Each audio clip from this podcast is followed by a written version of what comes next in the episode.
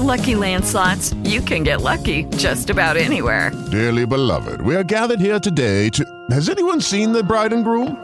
Sorry, sorry, we're here. We were getting lucky in the limo and we lost track of time. No, Lucky Land Casino, with cash prizes that add up quicker than a guest registry.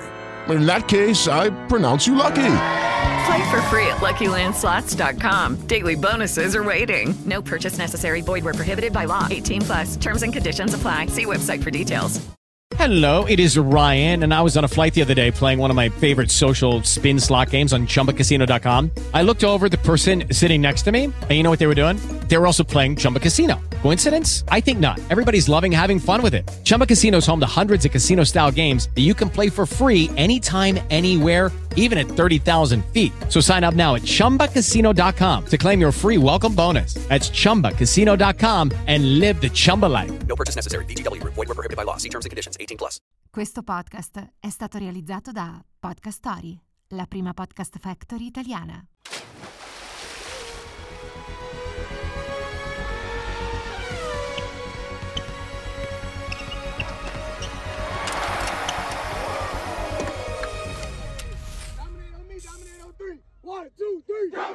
Oggi è venerdì 9 giugno, io sono Jacopo Pozzi e questo è Ludi, un podcast in collaborazione con Podcast Story, la prima podcast factory italiana. Oggi è giornata di inizi e di vigilie per due appuntamenti che assegneranno due titoli importanti, uno tutto italiano e il secondo, e sappiamo tutti di cosa sto parlando, addirittura europeo. Partiamo però dagli affari domestici, visto che la serie scudetto del basket italiano inizia prima già questa sera davanti al tutto esaurito del forum di Assago. A giocarsi il successo stagionale saranno per il terzo anno di fila l'Olimpia Milano di Ettore Messina e la Virtus Bologna di Sergio Scariolo, le due forze dominanti del nostro movimento che arrivano così a giocarsi la bella, potremmo dire agli amici del bar, dopo che Bologna ha vinto strapazzando Milano per 4-0 nel 2021 e dopo che l'anno scorso in una serie sofferta ma non poi così tanto i Meneghini invece ricambiassero il favore. Quindi per presentare al meglio questo ennesimo capitolo del basket tricolore vi offriamo le due chiavi di lettura più importanti per approcciarvi alla visione di gara 1.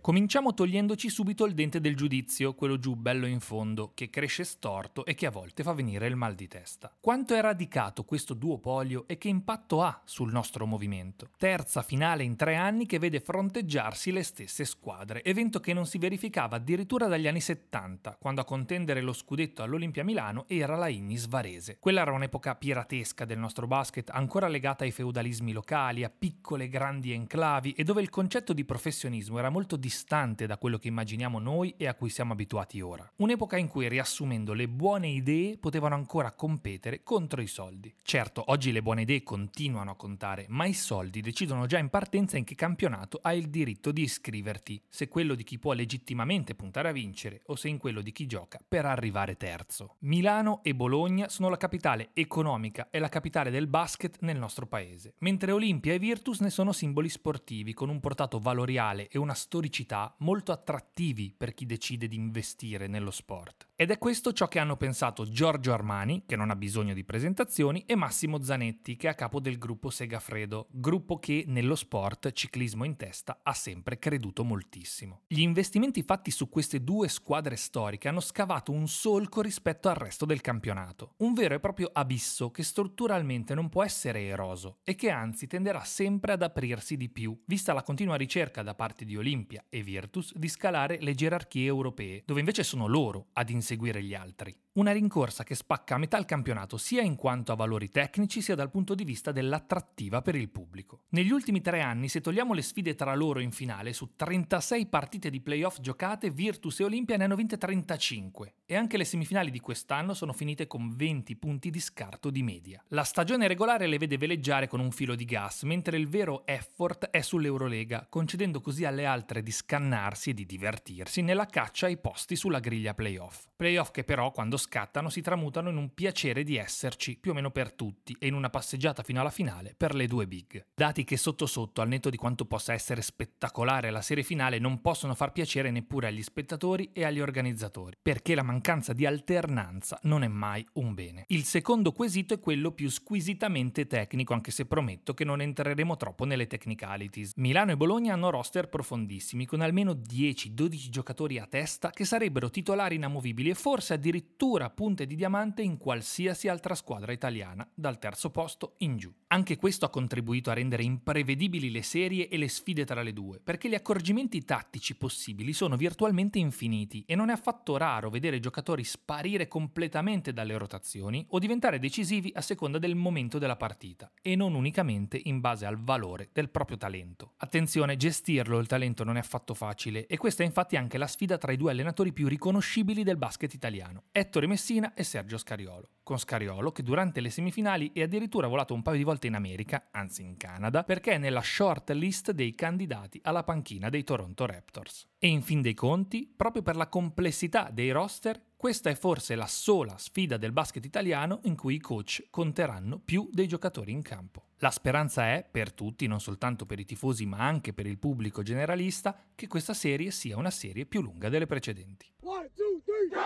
Il lato B di oggi in realtà ha un lato A+, visto che, lo sappiamo tutti, domani a Istanbul si giocherà la finale di Champions League tra i marziani del Manchester City, guidati dal guru della bellezza pallonara Pep Guardiola, che questa coppa la insegue dai tempi di Barcellona, e l'improbabile Inter di Simone Inzaghi, allenatore che in questa stagione è stato a lungo sulla graticola e che invece di riffa o di raffa si ritrova a giocare per il titolo più ambito dell'anno. In Italia, sulla stampa, si fa un avvicinamento edulcorato all'evento, come è normale che sia forse o come ci hanno portato a pensare che sia normale. Oggi, per esempio, la Gazzetta offre in prima pagina una lunghissima intervista, unicamente celebrativa, al presidente Zhang, mentre invece gli organi internazionali di informazione, forse più liberi da vincoli di alcun tipo, propongono riflessioni più profonde. E vi riportiamo quelle più interessanti. La prima è a firma dell'autorevolissimo New York Times che titola Inter pronta ad una brusca resa dei conti cerca di vivere nel presente. Ci si riferisce ovviamente non tanto all'aspetto sportivo, visto che su gara secca tutto può succedere, ma a quanto avverrà nei mesi a seguire dopo la finale, visto che le difficoltà economiche della proprietà sono evidentissime e molto gravi. Vi abbiamo parlato nelle scorse settimane dei debiti della famiglia Zhang con il fondo Oak-Tree e c'è da aggiungere rispetto a quell'episodio un recente commento di Alejandro Cano, il managing director del fondo stesso, che a precisa domanda ha risposto di non avere intenzione di rilevare la società, ma anche aggiunto che non si sa mai nel calcio. Viene anche sottolineato spesso in queste ore dalla stampa americana e non solo dal New York Times come siano diverse filosofie economiche quelle che si sfideranno domani sera. Il City aggira il fair play finanziario facendo in modo che la compagnia aerea degli Emirati Arabi, vicina alla proprietà del club, sia anche lo sponsor di maglia della squadra, così può spendere quel che le pare, investendo miliardi e mandando via i giocatori solo per ragioni tecniche se necessario. Mentre invece sulle maglie dell'Inter, squadra che i giocatori migliori da qualche anno li vende per fare cassa, ci sarà uno sponsor completamente nuovo,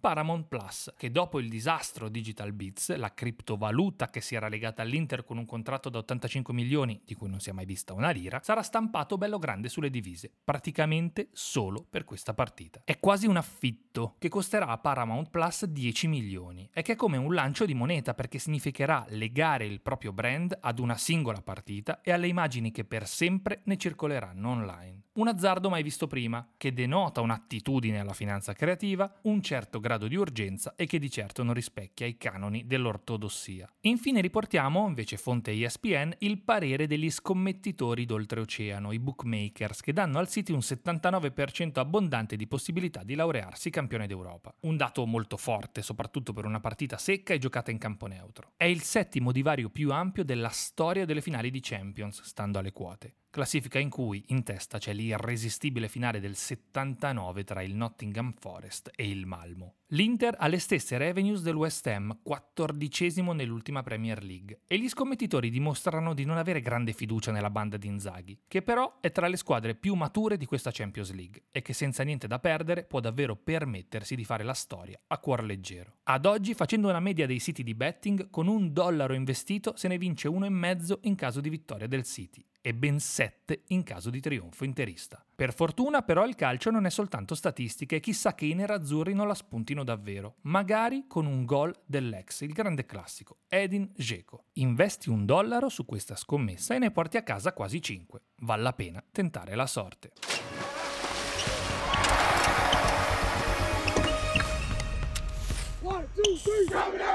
Podcast Story, un mondo di storie tutte da ascoltare. Scarica l'app.